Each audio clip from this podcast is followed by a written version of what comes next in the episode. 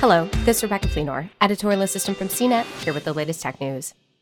Spurred by a tweet from the mayor of Miami, New York City Mayor elect Eric Adams told followers Thursday that he plans to take his first three mayoral paychecks in Bitcoin.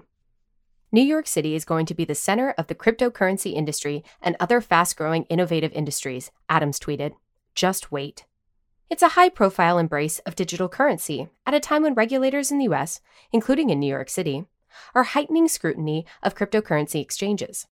Last month, New York State Attorney General Letitia James asked two lending platforms to cease activities after winning a court order forcing the closure of the cryptocurrency exchange CoinSeed. Still, Bitcoin may be on the rise in the Big Apple. On October 19th, ProShares, an investment management firm, launched the Bitcoin Strategy Exchange Traded Fund, the first Bitcoin linked exchange fund to be listed on the New York Stock Exchange. The Adams campaign didn't immediately respond to a request for additional comment. For more of the latest tech news, visit cnet.com.